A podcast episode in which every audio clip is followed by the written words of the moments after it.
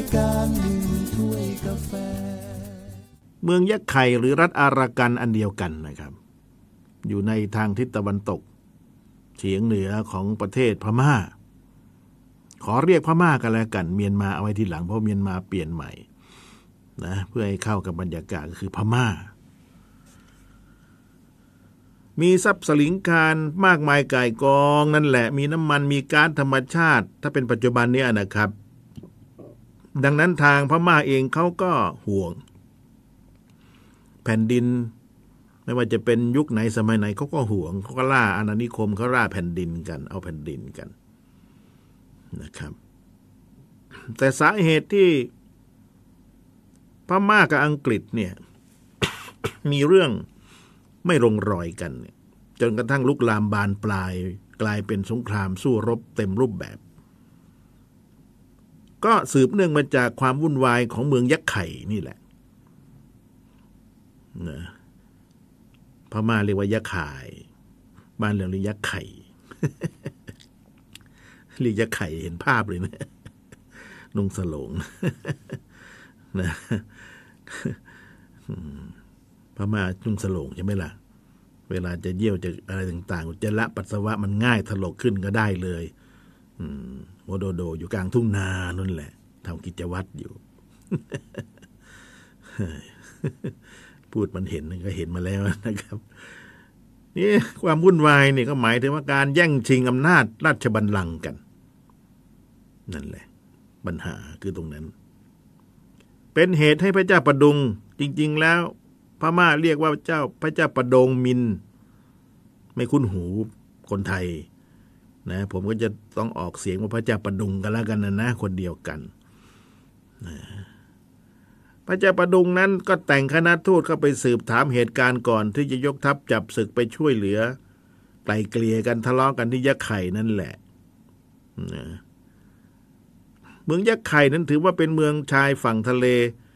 เมืองท่าค้าขายที่สำคัญ ซึ่งบรรดาชาวตะวันตก นะ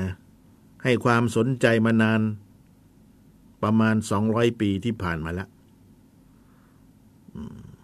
เมื่อครั้งที่พม่าไม่ใช่เมื่อครั้งฝรั่งโปรตุเกสเดินทางออกสำรวจเส้นทางทางการค้า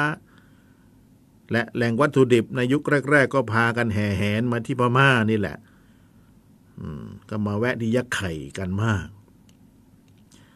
แล้วก็พักอาศัยอยู่ที่เมืองเดียนคา ชื่อเมืองรัชไข่นะซึ่งอยู่ทางตอนใต้ของเมืองจิตตกอง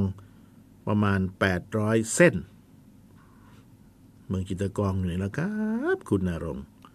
เมืองจิตตกองเนี่ยก็คืออยู่ที่ประเทศบังคลาเทศทุกวันนี้แหละ ชื่อนี้ยังมีอยู่นะครับ เมืองจิตตกอง เป็นเมืองท่า อยู่ในอ่าวเบงกอล ชนกลุ่มที่จะไปอยู่นั่นคือชาวเบงกาลีใช่ไหมเบงกาลีถ้าอยู่ในยักษ์ไข่ก็จะมีโรฮิงญามาปนด้วย ซึ่งอยู่ไหนเขาก็ไม่เอาลำบากเหลือเกิน ชนชาตินี้ เมืองท่าจิตรกองต้องกล่าวนิดนึงว่า นะ เป็นเมืองของบังคลาเทศ ย้อนอดีตนิดนึงนะ ไม่ไกลหรอก ประมาณปีพศ 2003 2535 ในช่วงเดือนพฤษภาคมประมาณนี้แหละ มีไซโคลนพัดเข้ามา หลายคนก็คงจะลืมไปแล้วแหละแต่ผมเนี่ยไม่ลืม เรือประมงของเมืองภูเก็ตบ้านเราเนี่ยก็ไปทำการประมงนอกชายฝั่ง ที่บังคลาเทศนั่นแหละถูกกฎหมายบ้างไม่ถูกกฎหมายมั่ง ตามกรรมวิธีของการประมงนะนั่นแหละ แล้วก็มีไซโคลนพัดเข้ามากระหน่ำทำให้เรือประมงจมแล้วก็สูญหายไปยี่สิบสี่ลำนะครับ ตอนนั้นนะ่ะแล้วท่านผู้ว่าที่เป็นผู้ว่าราชการจังหวัดตอนนั้น คือท่านสุดจิตนิมิตกุลใช่ไหมล่ะ ทราบเรื่องเขาก็นำความช่วยเหลือ ทางทัพเรือภาคที่สามก็เอาเรือไปช่วยนะครับ แต่ว่าเรือประมงของเราเนี่ย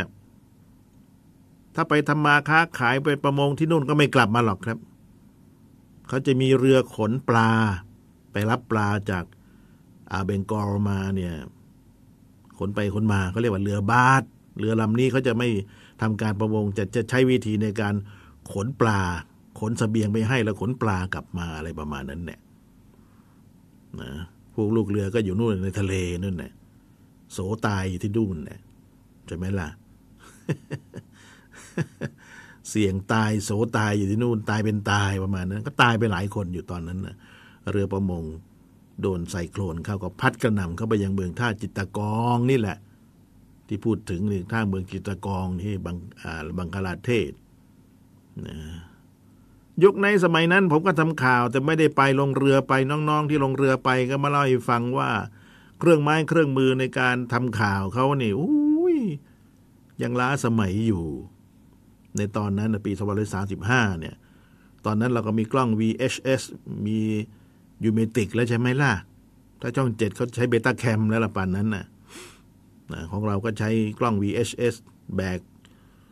หลังแอนอยู่ตอนนั้นน่ะ แต่ของเขานี่กล้องเครื่องก็ยังไม่มีหรอก มีเครื่องบันทึกเทป เครื่องบันทึกเทปของเขานี่ไอ้คัดเสร็จเล็ก ๆ ไม่มีตอนนั้นน่ะของเขาใช้อะไร เทปลีนเลยครับ แบกเป็นเทปลีนมาเลย ใช้สองคนหามมาเลยเวลาทำข่าวเนี่ยนั่นแหละสมัยก่อนนั่นแหละลำบากปีสองพันสามสิบห้านั่นแหละนั่นแหละ เมืองท่าจิตกองนี่เล่าถึงเมืองท่าจิตกองนะเนี่ยก็เชื่อมโยงภูเก็ตบ้านเรา ให้พวกเราได้เข้าใจได้รู้เหมือนกันว่า เออ เราก็ยังไปทำมาค้าขายนะ ไปทำการประมงนอกชายฝั่ง บางทีเขาก็ไล่จับพวกเราบ้างเหมือนกันนะเพราะนั้นปลาเยอะไปเอามา ถ้าต่ำลงมาก็จะเป็นยักษ์ไข่ที่ว่า เหนือขึ้นไปหน่อยก็จะเป็นจิตตะกองใช่ไหมล่ะ ซึ่งจิตตะกองก็ห่างจากเมืองยักษ์ไข่สามร้อยเส้นอะแปดร้อยเส้นกับรู้กี่กิโลแหละถ้าพูดถึงแล้วมาตราวัดก็ไม่มี ทีนี้พงศาวดารพม่าหลายฉบับบันทึกเหตุการณ์เกี่ยวเนื่องกับฝรั่งเศส ไม่ใช่ที่กับโปรตุเกสไว้มากมาย ไม่ใช่ฝรั่งเศสนะ โปรตุเกส โดยเฉพาะในช่วงแรกที่ชาวโปรตุเกสพยายามที่จะเข้าไปค้าขายที่เบงกอลนั่นแหละ แต่ผู้คนชาวอินเดียยามนั้นเนี่ยเขาไม่ชอบชาวตะวันตก ไม่ชอบเลยนะครับ เบงกอลตอนนั้นก็คืออินเดียนะครับ ยังไม่เป็นบังคลาเทศเป็นอินเดียอยู่เป็นชมพูทวีปอยู่แต่ชนที่อยู่ตรงนั้นก็จะนับถือศาสนาอิสลามซะส่วนใหญ่ประมาณนี้เป็นมุสลิมอยู่ แต่เป็นอินเดียเห็นไหมล่ะ ก็เลยไม่ยอมติดต่อค้าขาย ก็ทำให้ชาวโปรตุเกสที่มากับเรือหลายลำเนี่ย ค้าขายไม่ได้ก็เป็นโจรซะเลยปล้นเขาซะเลยมไม่ยอมค้ากับฉันใช่ไหม พวกคุณรังเกียจฉันพวกคุณรังเกียจฝรั่งอย่างฉัน จมูกโด่งๆ ตาสีน้ำข้าวเนี่ยเนี่ยพวกเราปล้นเลย ป้นเรือสินค้าเลย ที่มาทำมาค้าขายที่อาเบงกอเนี่ยป้นอยู่พักหนึ่ง จนภายหลังเจ้าเมืองยักษ์ไข่ก็ยกกองทัพมาปราบแล้วครับ ปราบโจรสลัดที่เป็นชาวโปรตุเกสกองทหารพม่าก็ได้ปิดล้อมเมืองเดียนคา แล้วก็บุกโจมตีสังหารบรรดาโจรสลัดโปรตุเกสที่ซ่องสุมอยู่ที่เมืองเดียนคาตายเกือบหมดนะใช่ไหมล่ะ ตายเกือบหมด โปรตุเกสก็เก็บความแค้นไว้ทีนี้พวกคุณมาฆ่าฉันฆ่าฉันไม่ตาย ยังเหลืออยู่สองสาคนเนี่ยระวังเถอะมาม่านั่นแหละทีนี้ฝรั่งโจรสลัดที่เหลือมาสองคนคือเซบาสเตียน กับกอนซาเลสหรือคอนซาเลสบ้านเราเอกคอนซาเลสออกยากเลยกอนซาเลสซะเลย หลังรอดพ้นจากการถูกพม่าสังหารที่เมืองเดียนคาแล้วทำยังไงทีนี้ ในทะเลก็กินแต่ปลาทูน่ากินแต่ปลาทูตาเดียวอยู่เนี่ย เบื่อตายแล้วเนี่ยข้าวก็ไม่ได้ปลูกว่ามันอยู่ในทะเล เบื่อแล้ว อยากกันนั้นเลย ปล้นซะดีกว่า พวกเราปล้นแหละครับ ปล้นตามเมืองชายฝั่งของยักษ์ไข่ อยู่พักหนึ่งเนี่ย นะครับ หาเลี้ยงชีพโดยการปล้นซะก่อน ก่อนที่จะหลบไปอาศัยอยู่หน้าปากน้ำเมืองเมกนา เมืองเมกนาซึ่งเป็นดินแดนส่วนหนึ่งของเมืองบาเตกลาหรือเมืองกักลา แคว้นบอร์เกอร์คุนซึ่งเป็นพันธมิตรกับโปรตุเกสและก็มีชาวโปรตุเกสอาศัยอยู่ ซึ่งยามนั้นมีชาวอัฟกานชาวอัฟกานเป็นใครล่ะครับ คุณนรงค์ ก็คืออัฟกานิสถานเนี่ยไม่จะเข้าใจนะเขาเรียกชาวอัฟกาน ก็คือคนอัฟกานิสถาน ซึ่งอัฟกานิสถานอยู่ทางอยู่ทางตอนเหนือของของของอิหร่านออยู่ทางตะวันตกของปากีสถานทุกวันนี้แหละนะครับนั่นแหละนั่นคือปัจจุบันนะนะอัฟกานิสถาน ทีนี้ชาวโปรตุเกสก็อาศัยอยู่กับชาวอัฟกานิสถานคนหนึ่งนะครับ ครอบครองอยู่แล้วก็ไม่ยอมขึ้นตรงต่อรัฐบาลเมืองเบงกอลเบงกอลใช่ไหมแยกเป็นเมืองอิสระตั้งปกครองอยู่ตามลำพังไม่ขึ้นกับใคร แล้วออกทำการปราบปรามโจรสลัดที่สร้างความเดือดร้อนให้แก่ผู้คนชาวเรืออยู่ในตอนนั้นเนี่ยครั้งหนึ่งเมื่อเจ้าเมืองของชาวอัฟกานออกไปปราบปรามพวกสลัด เกิดต้องกระสุนในขณะที่สู้รบกับพวกสลัดกลางทะเลจนตาย บรรดาพวกโจรสลัดที่เหลืออยู่เห็นว่าคอนซาเลสต่อสู้กับพวกอัฟกานอย่างเข้มแข็ง จึงเลือกให้กอนซาเลสชาวโปรตุเกสนี่แหละเป็นหัวหน้าพวกโจรสลัดทางเรือซะเลย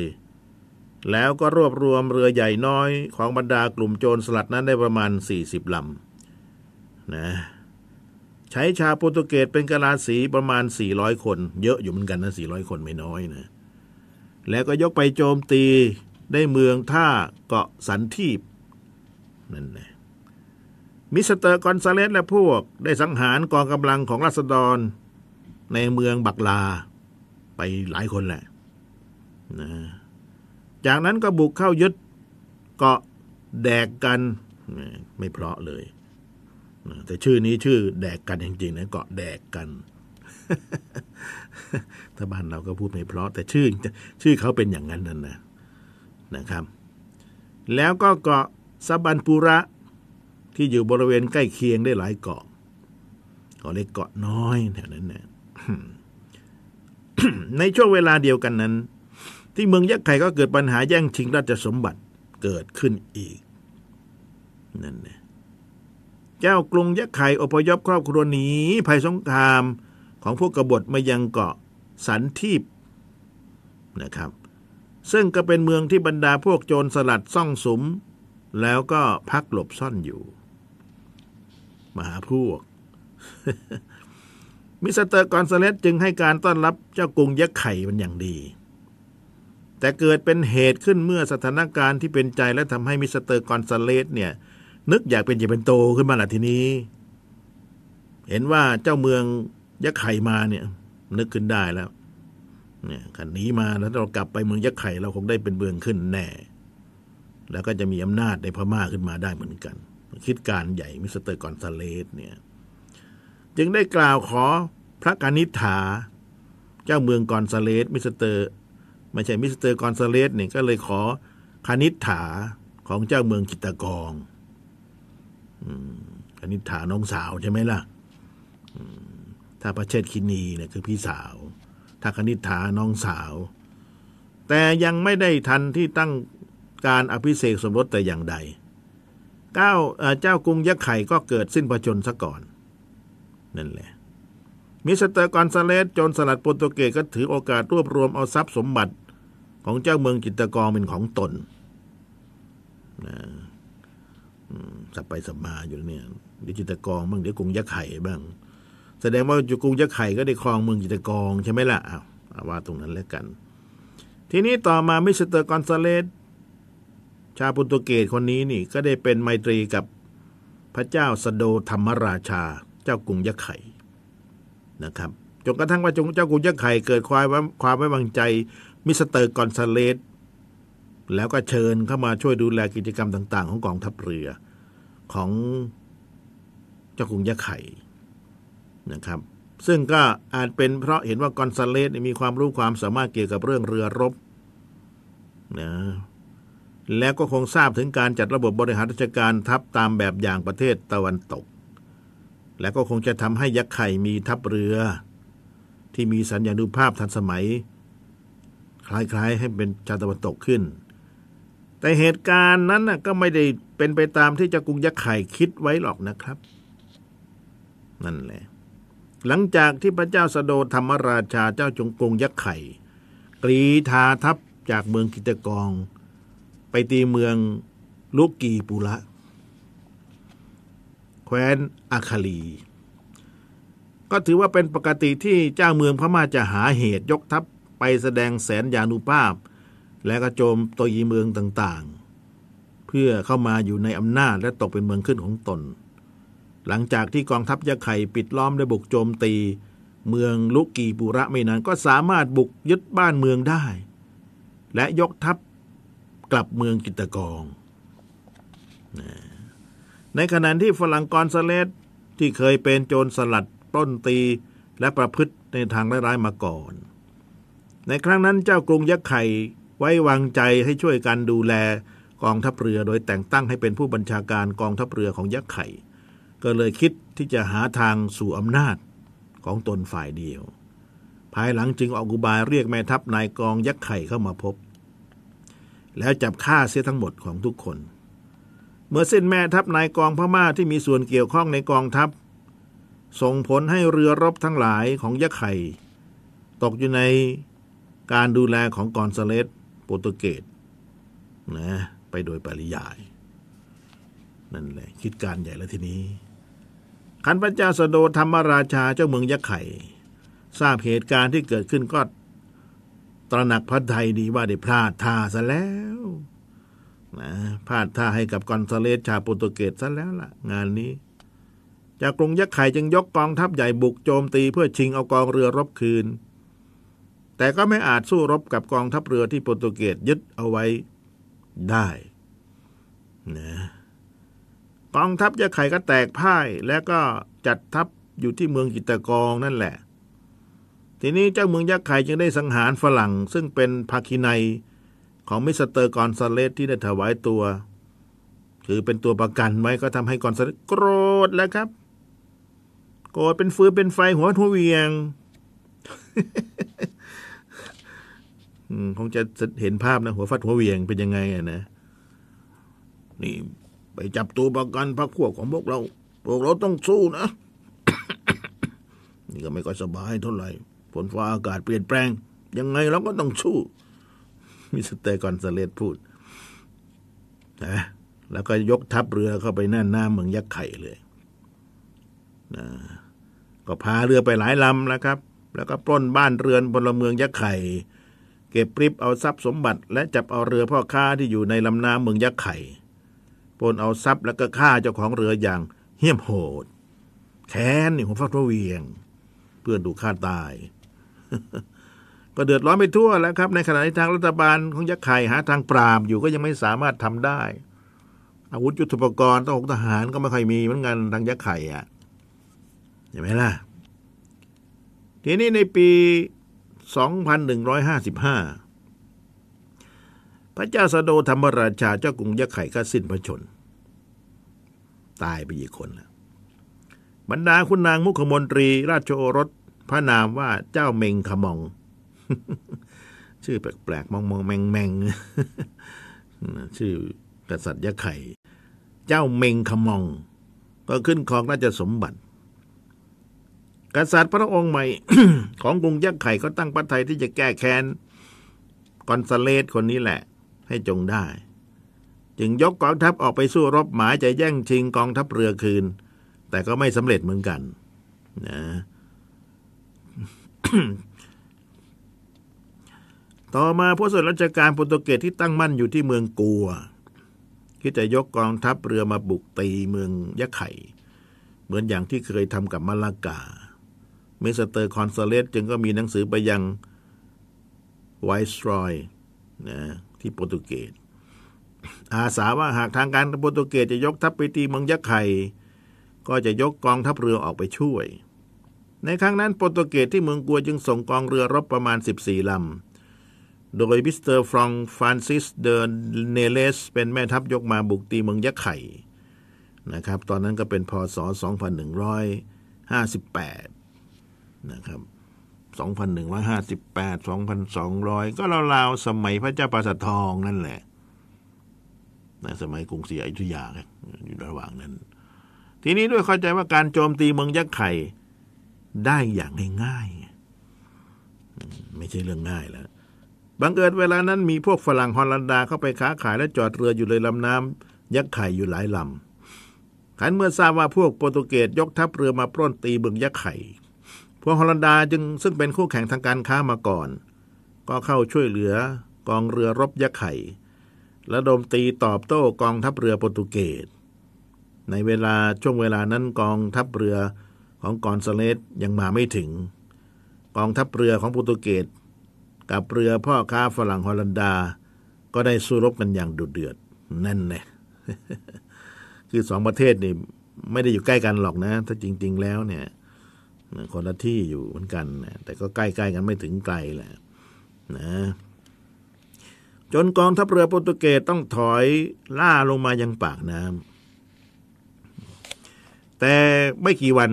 มิสเตอร์กอนซาเลสก็ยกกองทัพเรือห้าสิบลำไปถึง แต่เมื่อเทียบกับเรือกำปั่นสินค้าของฮอลันดาก็ยังถือว่าเป็นเรือขนาดที่ไม่ใหญ่เท่าไหร่นัก แล้วเมื่อเข้าสมทบกับกองเรือ ดองฟานซิสของโปรตุเกสแล้วก็พากันยกทัพ กลับไปสู้รบโจมตีกับเรือของฮอลันดาต่อ แต่พวกฮอลันดาหรือวิลันดารู้ทันสถานการณ์จึงจอดเรือกำปั่นทอดสมอขวางลำไว้เพื่อให้เหมาะกับตำแหน่งปืน ปืนใหญ่นี่อยู่ข้างลำนะครับ เวลายิงต้องหันข้างใส่กัน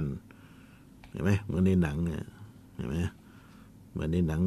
อะไรนะหลอดอะไรเนี่ยหลอดอัพเดอะลิงเรื่องๆเนี่ย เห็นไหม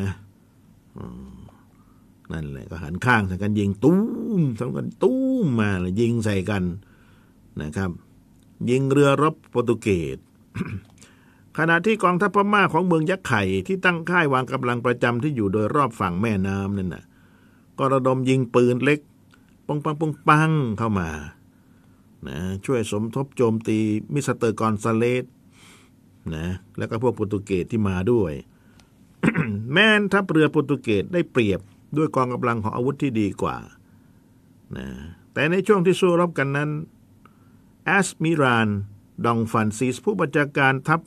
ของโปรตุเกสก็ถูกกระสุนปืนตายครับแล้วก็เรือรบสำคัญก็ถูกเรือข้าศึกโจมตีและยึดไปได้ กองทัพเรือยักษ์ไข่และกองเรือฮอลันดาก็ยังคงระดมยิงเข้าใส่ ทัพเรือโปรตุเกสอย่างต่อเนื่องนั่นแหละ ทำให้เจ้าหน้าที่ทหาร และลูกเรือโปรตุเกสล้มตายลงเป็นจำนวนมาก จากนั้นกองทัพยักษ์ไข่ก็ปล่อยแพร ซึ่งเป็นแพรไฟลอยลงมาตามกระแสน้ำเข้าปะทะเผาเรือรบไม่เสียหาย กองทัพเรือโปรตุเกสที่เหลือก็แตกกระเซาะกระเซิงนะครับพ่ายแพ้เรือเดินทางกลับไปยังเมืองกัว ทีนี้มิสเตอร์กอนซาเลสนั้นก็รอดตายมาได้อย่างหวุดหวิด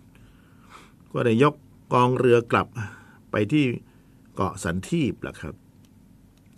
แต่ยังไม่ทันที่จะซ่องสุมกองกำลังให้ฟื้นขึ้นมาอีก พระเจ้าเมงคามอง พระเจ้าเมงคามองคือเป็นเจ้าเมืองกรุงยักษ์ไข่นะก็ไม่ทิ้งโอกาสอันดีที่จะไล่ฆ่าไล่ล่า กองทัพใหญ่ตามลงมาที่เกาะสันทีบเพื่อที่จะมาเอาชีวิตกอนเซเลสให้ได้ การสู้รบครั้งนั้นใช้เวลา โอ้สองปีเลยนะ จึงสามารถเอาชนะกอนซาเลสได้เห็นไหมล่ะ แล้วก็ชาวเรือของกอนซาเลสโปรตุเกสได้ แล้วก็บุกยึดตีเกาะนั้นกลับคืนมาได้ กองทัพพม่าฆ่าพลเมืองบนเกาะนั้นตายหมดนะแล้วก็ทำลายป้อมปราการต่างๆ ที่สร้างไว้จนหมดสิ้น แต่ตัวโจรสลัดกอนซาเลสหนีไปได้แหมเก่งจริง ๆ หลังโปรตุเกสพ่ายแพ้และล่องเรือกลับไปยังเมืองกัว พม่าที่เมืองยักษ์ไข่ ก็ต่างยินดีปรีดาในการชนะศึกกับฝรั่งกอนซาเลสโปรตุเกสในครั้งนั้น โดยเฉพาะพระเจ้าเมงคามอง ก็สามารถปลดแอกให้พ้นจากการเอาเปรียบของมิสเตอร์กอนซาเลสโจรสลัดเจ้าเล่ห์เจ้าเมืองคนก่อนเชิญมาดูแลเรื่องกองทัพนี่กะจะเอาเป็นเมืองขึ้นซะแล้วนะแต่พระเจ้าเมงคามองก็สามารถ ไล่ไปได้นะครับ แล้วก็เอากองทัพเรือกลับมาดูแลเหมือนเดิม ทีนี้พระเจ้าเมงคมองเจ้าเมืองยักษ์ไข่เนี่ยเมื่อชนะโปรตุเกสแล้วก็กำเริบเสิร์ฟสารเหมือนกัน นี่ฉันยกกองทัพไปปราบก่อนสเลดได้ก่อนสเลดมันเก่งนำสมัครพรรคพวกมาโจมตีพวกเราในสมัยพระเจ้าคนก่อนนี่แน่นี่ข้าพเจ้าพระเจ้าเมงกำมองนะ ได้ลบชนะโปรตุเกสแล้วอุ้ยดีใจเหลือเกิน พวกเราจำเป็นอย่างยิ่งต้องขยายอาณาเขตปรึกษากับขุนนางและคิดการใหญ่ นะ ก็จะนำกองทัพทำสงครามขยายราชอาณาเขต ต่อไปอย่างต่อเนื่องละไม่พอแล้วยะไข่เนี่ยจนกระทั่งบุกไปที่ดินแดนของเบงคอลนะ แล้วก็ตั้งครอบครองแคว้น บักีละคุณ แล้วก็เมืองแดกกาได้สำเร็จ ทุกวันนี้เขาไม่เรียกเมืองแดกกาหรือเมืองดักกาเมืองดักกาใช่ไหมที่บังคลาเทศไม่นานนะครับ คนเราทุกอย่างเท่าเทียมกันหมดคือความตาย พระเจ้าเมงกำมองก็สวรรคตขึ้นสวรรค์ชั้นดาวดึงไปเมื่อปี 2165 นะ ไม่ว่าใครหน้าไหนตายหมด ว่าฉะนั้นอย่าทะเลาะกันเลย เอาอะไรไปไม่ได้สักอย่าง นะ คิดถึงตรงนั้นก็สบายใจใช่ไหมล่ะโอ้ยคุณนรงค์นี่เขารวยจังนะโอ้ยนั่งรถเบนซ์น่าจะมีความสุขนะคุณนรงค์คุณนรงค์เราก็บอกว่าเฮ้ย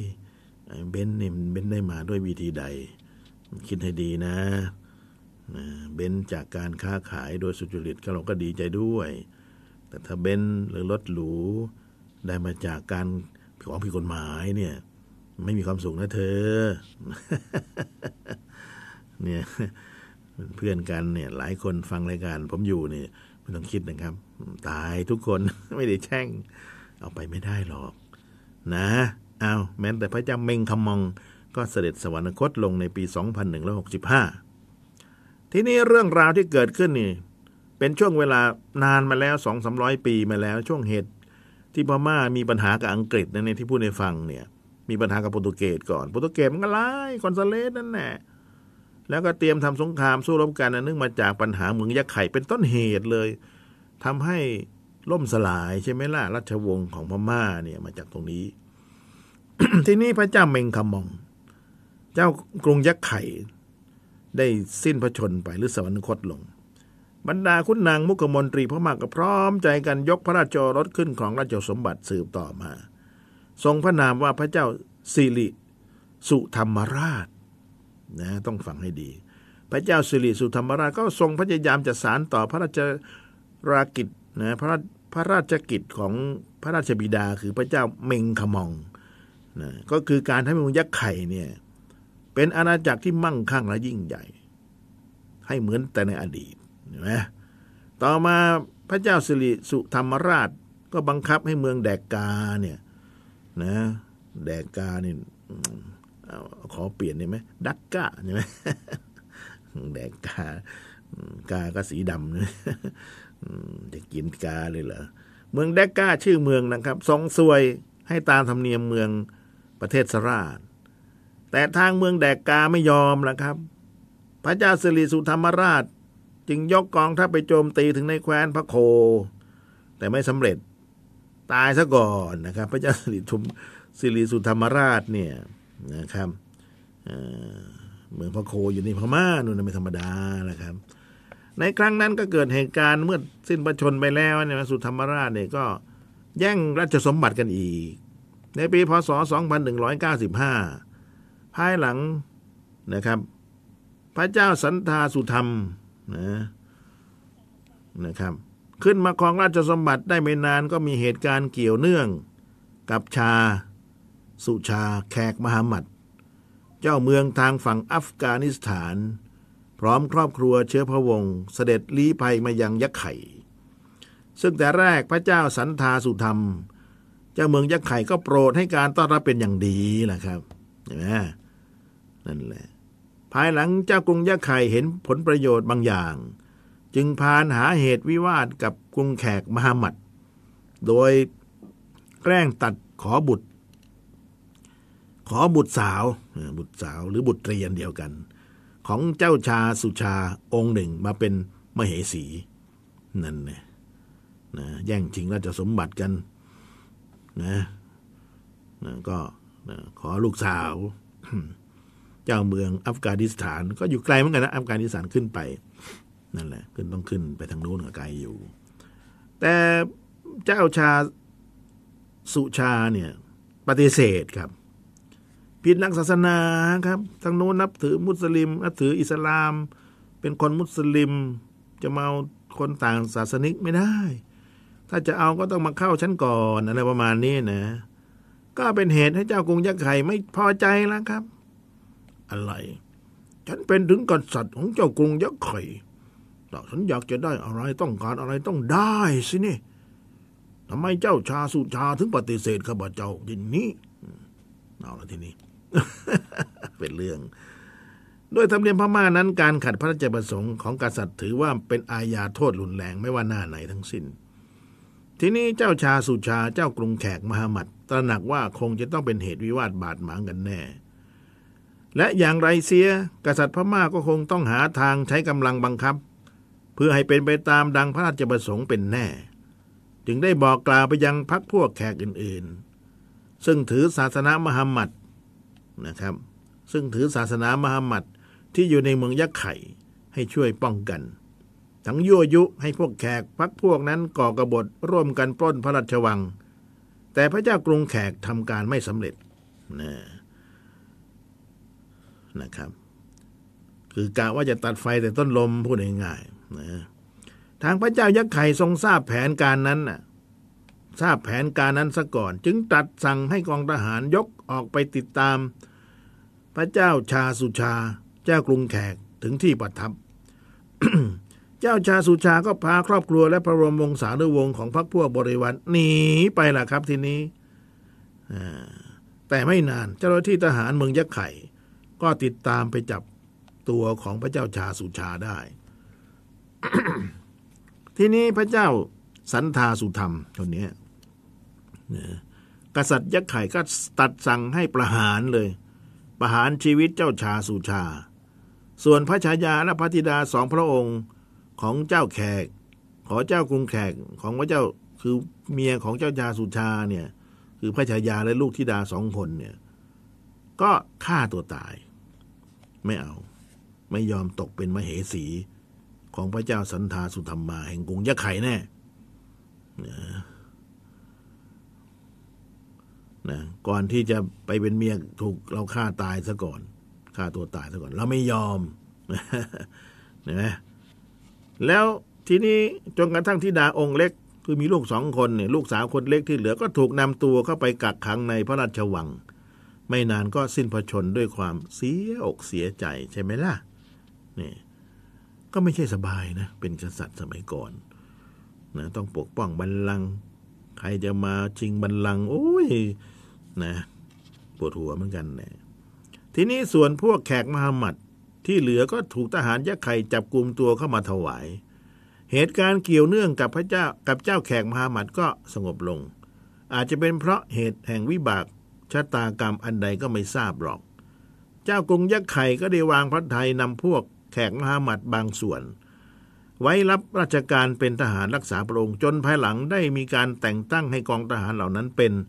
กองทหารแขกต่างประเทศ ในเวลาต่อมา เวลาหมดเสียแล้วรายการหนึ่งถ้วยกาแฟ